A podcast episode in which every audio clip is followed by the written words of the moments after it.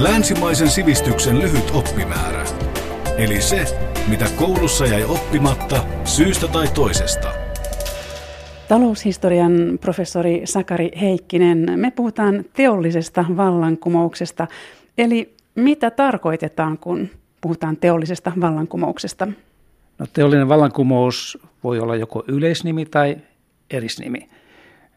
Kun puhutaan erisnimenä teollisesta vallankumouksesta, puhutaan siitä ensimmäisestä teollisesta vallankumouksesta, eli siitä talouden muutoksesta, joka käynnistyi Britanniassa tuhatseitsemänsadanluvun jälkipuoliskolla ja ulottui siellä tuhatkahdeksansadanluvun alkupuoliskolle tämä isoin murros, tai sitten puhutaan yleisnimenä siitä yleensä teollistumisen alkamisesta, joka eri maissa tapahtui sitten eri aikoihin. Manner-Euroopassa Britannian jälkeen myöhemmin, Suomen tapauksessa selvästi myöhemmin ja näin päin pois.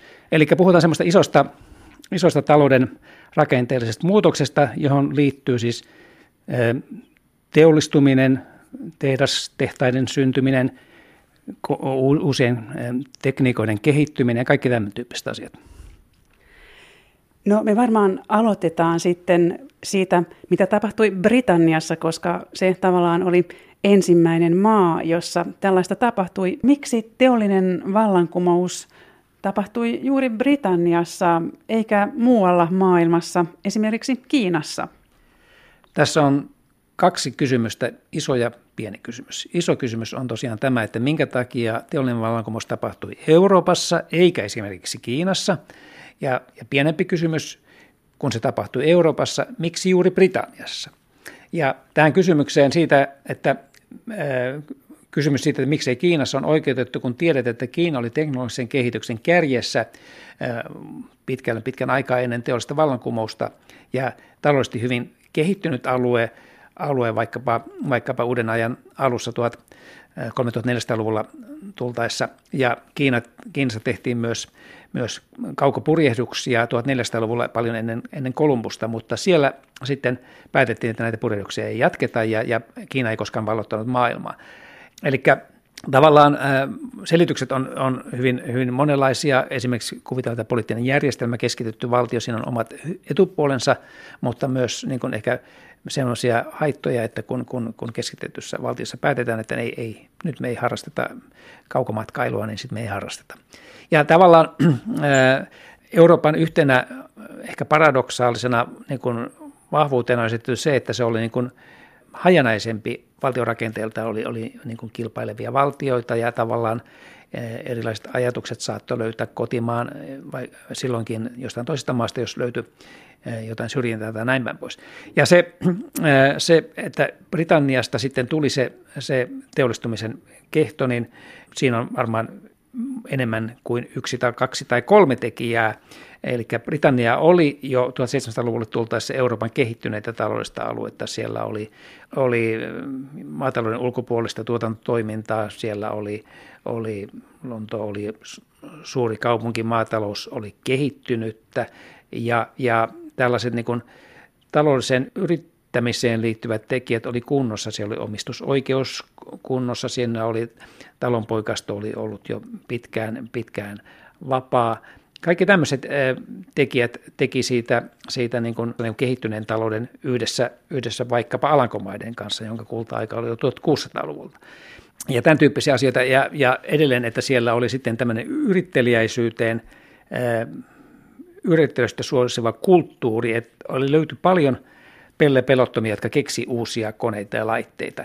Että sanotaan, että vaikkapa Ranskassa, Ranskan tieteen tasossa ei ollut mitään, mitään vikaa suinkaan, mutta varhainen teollinen vallankumous ei synny suoraan tieteen soveltamisesta, vaan se syntyi nimenomaan koneiden laitteiden keksimisestä, joilla sitten, jotka liittyy tietenkin tieteen edistymiseen myös. Ja tämmöistä yrittelijäisyyttä ja niin kuin tämmöistä keks, keksiä konerakentejakulttuuria oli, oli Britanniassa paljon. Mutta edelleen niin kuin Robert Allen, brittiläinen taloushistorioitsija, on taas korostanut, että, että myös tällaiset tekijät, että, jotka liittyy raaka-aineiden ja työn hintasuhteisiin, oli merkittäviä. Eli, eli Britanniassa energia oli halpaa ja työ kallista, ja nyt kun, kun työ on suhte, kallista, niin silloin kannattaa keksiä koneita ja laitteita, joilla korvataan työtä. Ja Britannialla oli hiilivarat, siellä oli, jotka mahdollista höyrykoneen käytön ja raudanvalmistuksen uudet teknologiat ja näin päin pois. Mikä merkitys oli siirtomailla? Ö, siis ö, siirtomailla varmasti oli merkitystä. Nyt en uskalla suoraan sanoa, että, että kuinka sitä pitäisi, pitäisi painottaa, mutta tietenkin ö, siirtomaa, ö, siirtomaiden ö, tuoma niin kuin kaupallinen varallisuus niille, jotka harrasti, harrasti sitä kaukokauppaa, se oli tietenkin pääoman, ö, pääoman niin kuin lähteenä. Se toi äh, niin kuin vaurautta vaikkapa Lontooseen ja, ja sitä kautta se heijastui sitten siihen, varmaan siihen kotimaiseen kysyntään ja, ja loi sitten, sitten ikään kuin myös rahoituslähteen, rahoituslähteen sitten teollisiin innovaatioihin. Mutta tätä kaukokauppaahan oli siis tietenkin käynyt Alankomaat jo ennen, ennen Britanniaa ja kuitenkaan, kuitenkaan niin kuin Alankomaista Hollannista ei tullut sitä, sitä niin kuin teollisen vallankumouksen kotia, vaikka se oli ollut ikään kuin se, se niin kuin Euroopan korkeimman tulotason maa vielä tuhatkuusisataaluvulla. Että pelkästään tavallaan tämän, tämän kaukokauppa ei, ei, ei niin kuin selitä sitä, sitä asiaa. Ja tavallaan ei myöskään sillä tavalla voi varmaan ajatella, että nämä suoranaisella rosvaamisella ryöväyksellä olisi syntynyt tämä teollinen vallankumous, koska, koska myöskään Espanja, joka, joka, joka vallotti Etelä-Amerikkaa, joka toi sieltä hopeaa, tai Portugali, joka oli ensimmäisiä maailmanvaltoja, niin kumpikaan niistä ei muodostanut niin kuin teollisen vallankumouksen kehtoa. Eli pelkästään tämä tekijä ei, ei, ei voi selittää. Että siinä ikään kuin se teollinen vallankumous edellytti sitä suhteellisen kehittynyttä taloutta ennen sitä, ja, ja Britannialla yhdessä niin kuin Alankomaiden kanssa oli, oli niin kuin ne edellytykset. Yle Puhe. Taloushistorian professori Sakari Heikkinen, me puhutaan teollisesta vallankumouksesta. Jos sitten mennään itse muutoksiin, mitä tuolloin oikein tapahtui, mikä oli teollisen vallankumouksen ydin? Oliko se koneellistettu tehdastyö esimerkiksi? Se on ilman muuta yksi, yksi osa sitä. Ja nyt tämä koneellistettu tehdastyöhän tavallaan kaikkein selvemmin näkyy niin kuin tekstiilien valmistuksessa, ennen kaikkea puuvilla, puuvilla teollisuudessa. Että puuvilan valmistus on se klassinen teollisen vallankumouksen ydinalue, jossa tapahtuu hurja niin kuin tuottavuuden muutos, kun, kun pystytään ensin kehruu ö, koneistamaan, sitten kudonta koneistamaan, niin kerta kaikkiaan tämä tuottavuuden kasvu tietenkin vuosikymmenten aikana on, on siis on niin kuin hurjaa luokkaa, eli varmaan monisatakertaiseksi kohoaa se tuottavuus. Tämä on se, se yksi keskeinen muutos siitä, ja sitten tietenkin tämä tuotanto siirtyy, siirtyy niin kuin käsityömäisestä, joko kotityöstä tai, tai, tai tämmöisestä käsityöstä, niin suuriin tehdaskokonaisuuksiin, jossa on satoja, satoja tuhansia työntekijöitä. Tämä on iso tuotantotekninen muutos, eli tuotannon koneistaminen on yksi, yksi keskeinen asia. Edelleen siihen, siihen liittyy tämän tekstiilin, tekstiiliteollisuuden lisäksi keskeinen on tietenkin kivihiilen käyttö, käyttövoimana, ja, ja se heijastuu, heijastuu tota monen, monen alueen. Se on niin kuin raudanvalmistuksen, raudanvalmistuksessa tota keskeinen tekijä. Ei tarvitse enää olla metsävaroja, jos tehdään puuhiiltä, niin kuin Suomessa vielä puuhiiltä käytetään tuhatkahdeksansataaluvulla, ja se on, se on niin kuin Niin kuin asettaa rajoituksia sille, ja kun Britannialla sitten on kuitenkin, kuitenkin nämä isot kivihiilivarat, niin tämä luonnollinen niin kuin resurssi tulee, voimavara tulee sitten käyttöön tässä teollistumisessa. Ja sitten, sitten ja raudan valmistuksessa kehittyy uusia, uusia tekniikoita, jossa se, jossa se tehostuu ja nopeutuu. Ja kaiken takana on sitten se, sen höyryvoiman käyttöönotto keskeinen teollisen vallankumouksen eh, lähde vesivoiman rinnalle. Vähitellen nousee tämä uusi energialähde, joka, joka sitten helpottaa, helpottaa niin kuin tuotantolaitosten sijoittamisessa, koska höyrykone ei ole sidottu enää, enää niihin vesilähteisiin. Ja tällä tavalla ainakin nämä, nämä kolme keskeistä tekijää, höyryvoima, tekstiilituotannon koneistuminen ja, ja sitten, sitten raudanvalmistuksen uudet teknologiat, ne on, ne on tärkeitä. Ja tätä höyryvoimaa, kun puhutaan yleisesti, monesti puhutaan, käytetään tällaista ilmaista kuin yleiskäyttöinen teknologia, joka tarkoittaa sellaista teknologiaa, joka soveltuu monelle alalle, niin, ja sen takia se on laaja vaikutus, niin, niin höyryvoima on tämä ensimmäisen teollisen vallankumouksen se keskeinen yleiskäyttöteknologia, aivan samalla tavalla kuin sitten, sitten reilu sata vuotta myöhemmin tuhatkahdeksansatalukujen taitteessa on, tulee sähkö, sähkö niin uudeksi yleiskäyttöteknologiaksi ja kuten meidän aikana tieto- ja viestintäteknologia, tietokoneet. Eli nämä tämmöiset, tämmöiset, jotka ei koske tietyn tuotteen tuottamista, vaan, vaan jota voidaan soveltaa monille tuotantoaloille, niillä on niin kuin laaja vaikutus. Ja höyryvoima on, on teollisen vallankumouksen tämä, tämä keskeinen yleiskäyttöteknologia. Niin, tämä tosiaan merkitsi myös sitä, että liikenne ja tietoliikenne kehittyivät. Joo, kyllä. Siis ää, teollisen vallankumouksen yksi seuraus, sitten kun mennään, siirrytään seitsemäntoistasataluvulta kahdeksantoistasataa-luvulle eteenpäin, niin on tietenkin se, että tekniikka, höyrykonetekniikka kehittyy, niitä voidaan käyttää, käyttää rautateillä, vetureihin, ne voidaan käyttää sitten laivoihin.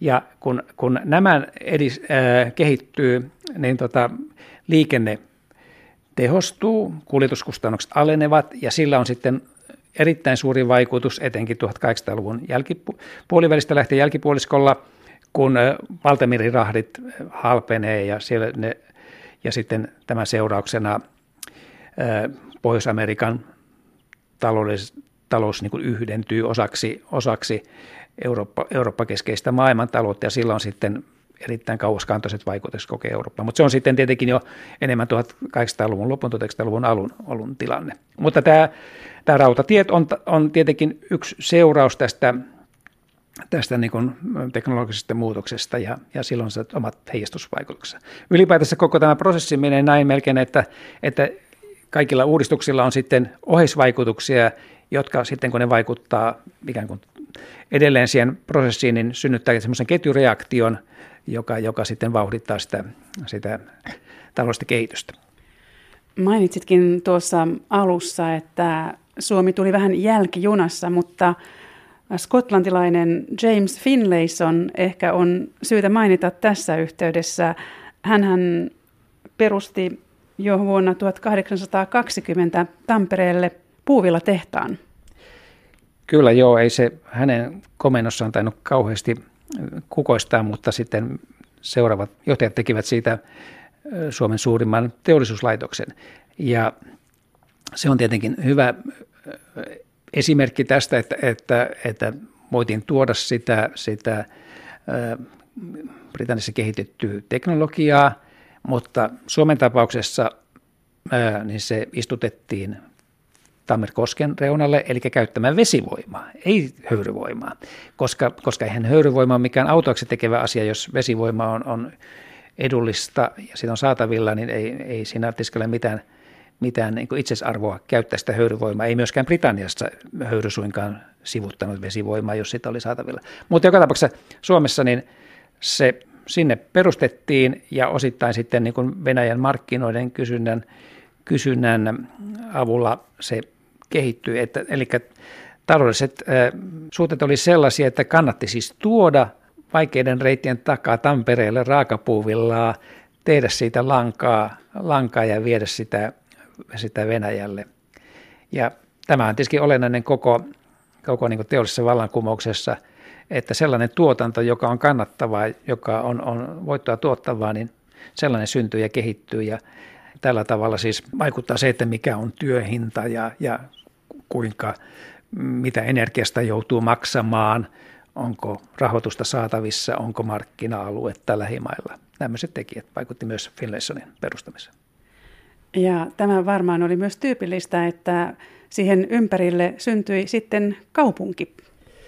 Ei, kyllä, joo. Tämä teollisuuskaupunkihan on yksi teollisen vallankumouksen näkyvä seuraus, eli niin kuin Tampereettahan sitten kutsuttiin Suomen Manchesteriksi, Manseksi, ja tietenkin Englannin Manchesterin, Manchesterista mallia ottaen. Eli, ja Manchester oli Englannissa yksi esimerkki sellaisesta, sellaisesta kaupungista, joka syntyy suuren teollisuus, suurten teollisuuslaitosten ympärille. Ja tämä tietenkin mullisti niin kuin yhteiskuntaa syvällisemmin, koska, koska, koska syntyi niin kuin työväenluokka, syntyi työväen, työläiskaupungit, kaupungit, jotka rakentuivat tehtaiden ympärille, ja tietenkin nämä kaupungit, joissa varsinkin alkuvaiheessa tämä, tämä kaikki, kaikki tuota, muutos ei ollut pelkkää edistystä, koska, koska tietenkin ne asumisolot ja terveysolot oli, oli monissa paikoissa hyvin heikkoja.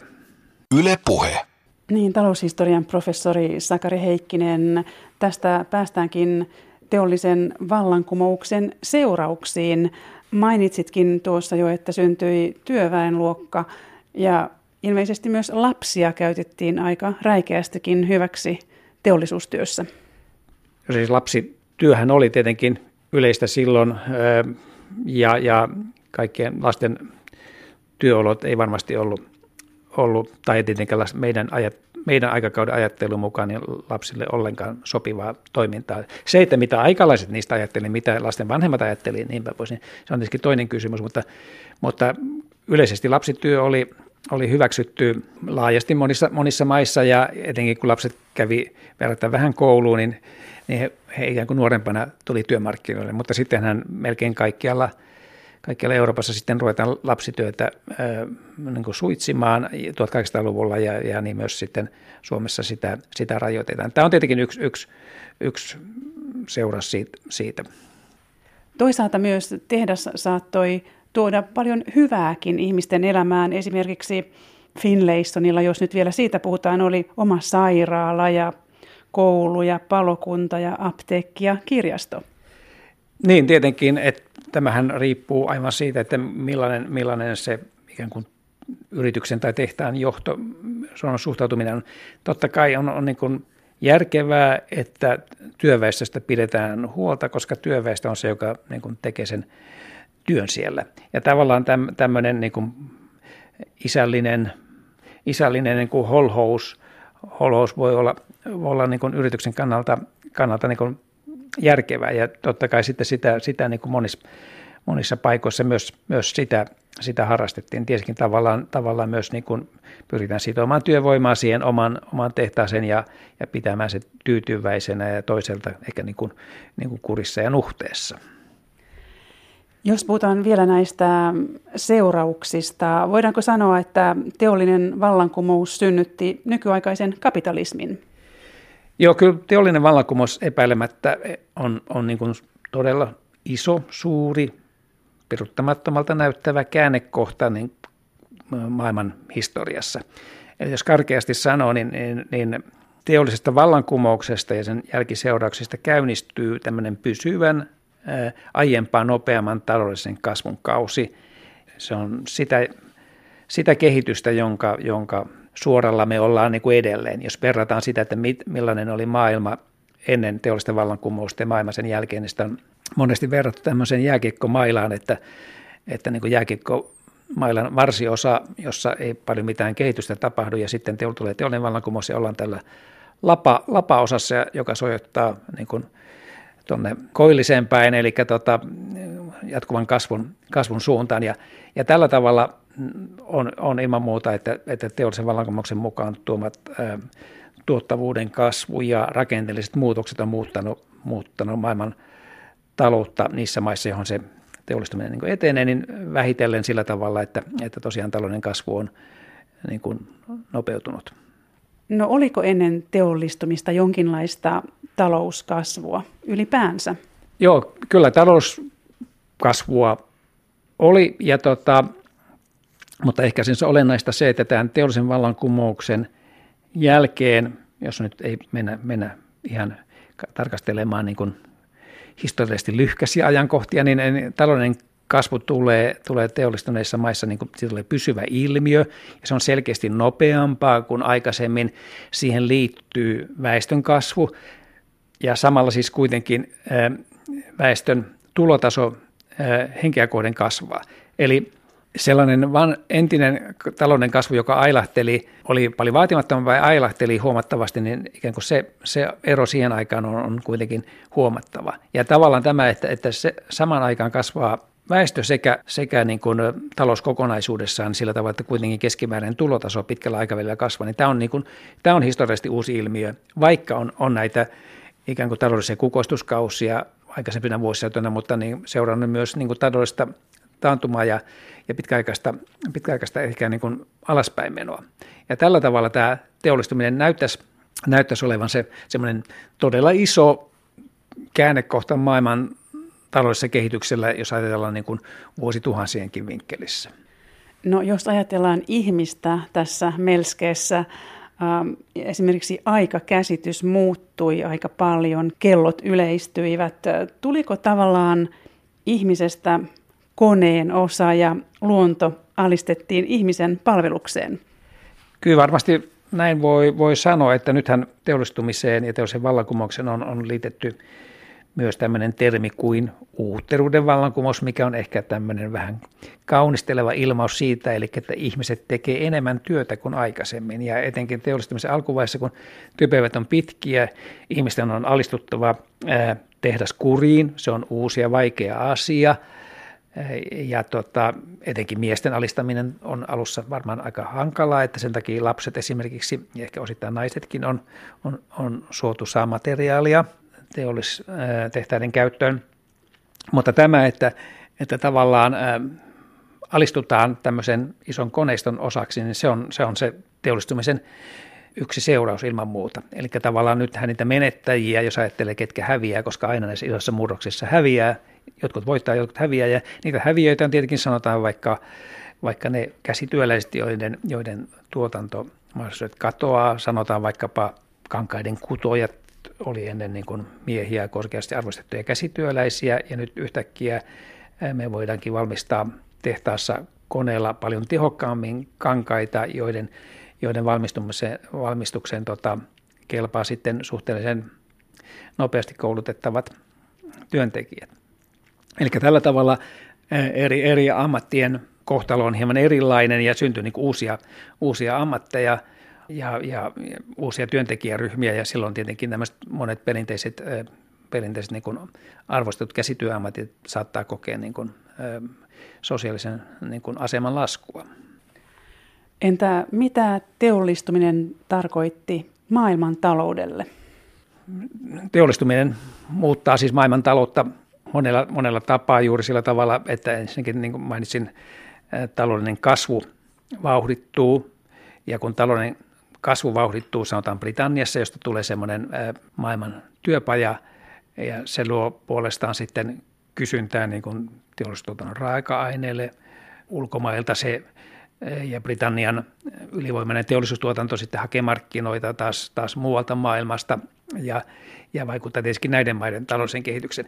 Ja semmoinen iso, iso muutos, mikä tapahtuu tuhatkahdeksansataaluvulla on tosiaan, että kun nämä Aasian maat, Kiina ja Intia oli ollut tavallaan niin sanotun teollisuustuotannon kärkimaita, siis jos kutsutaan teollisuustuotannoksi kaikkea sitä, mitä, mitä nyt valmistetaan joko käsin tai, tai koneella, niin tavallaan tämä teollistumisen eteneminen Britanniassa tekee siitä tämän, tämän maailman johtavan teollisuustuotantomaan, joka sitten, sitten vallottaa koko maailman.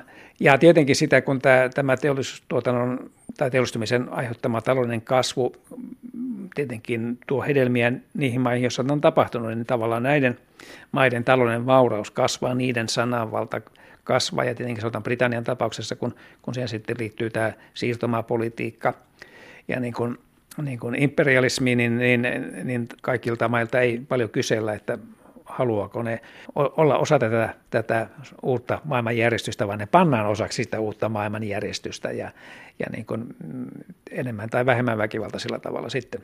Jos vähän tätä suhteutetaan nykyiseen maailmantilanteeseen, missä vaiheessa nyt ollaan?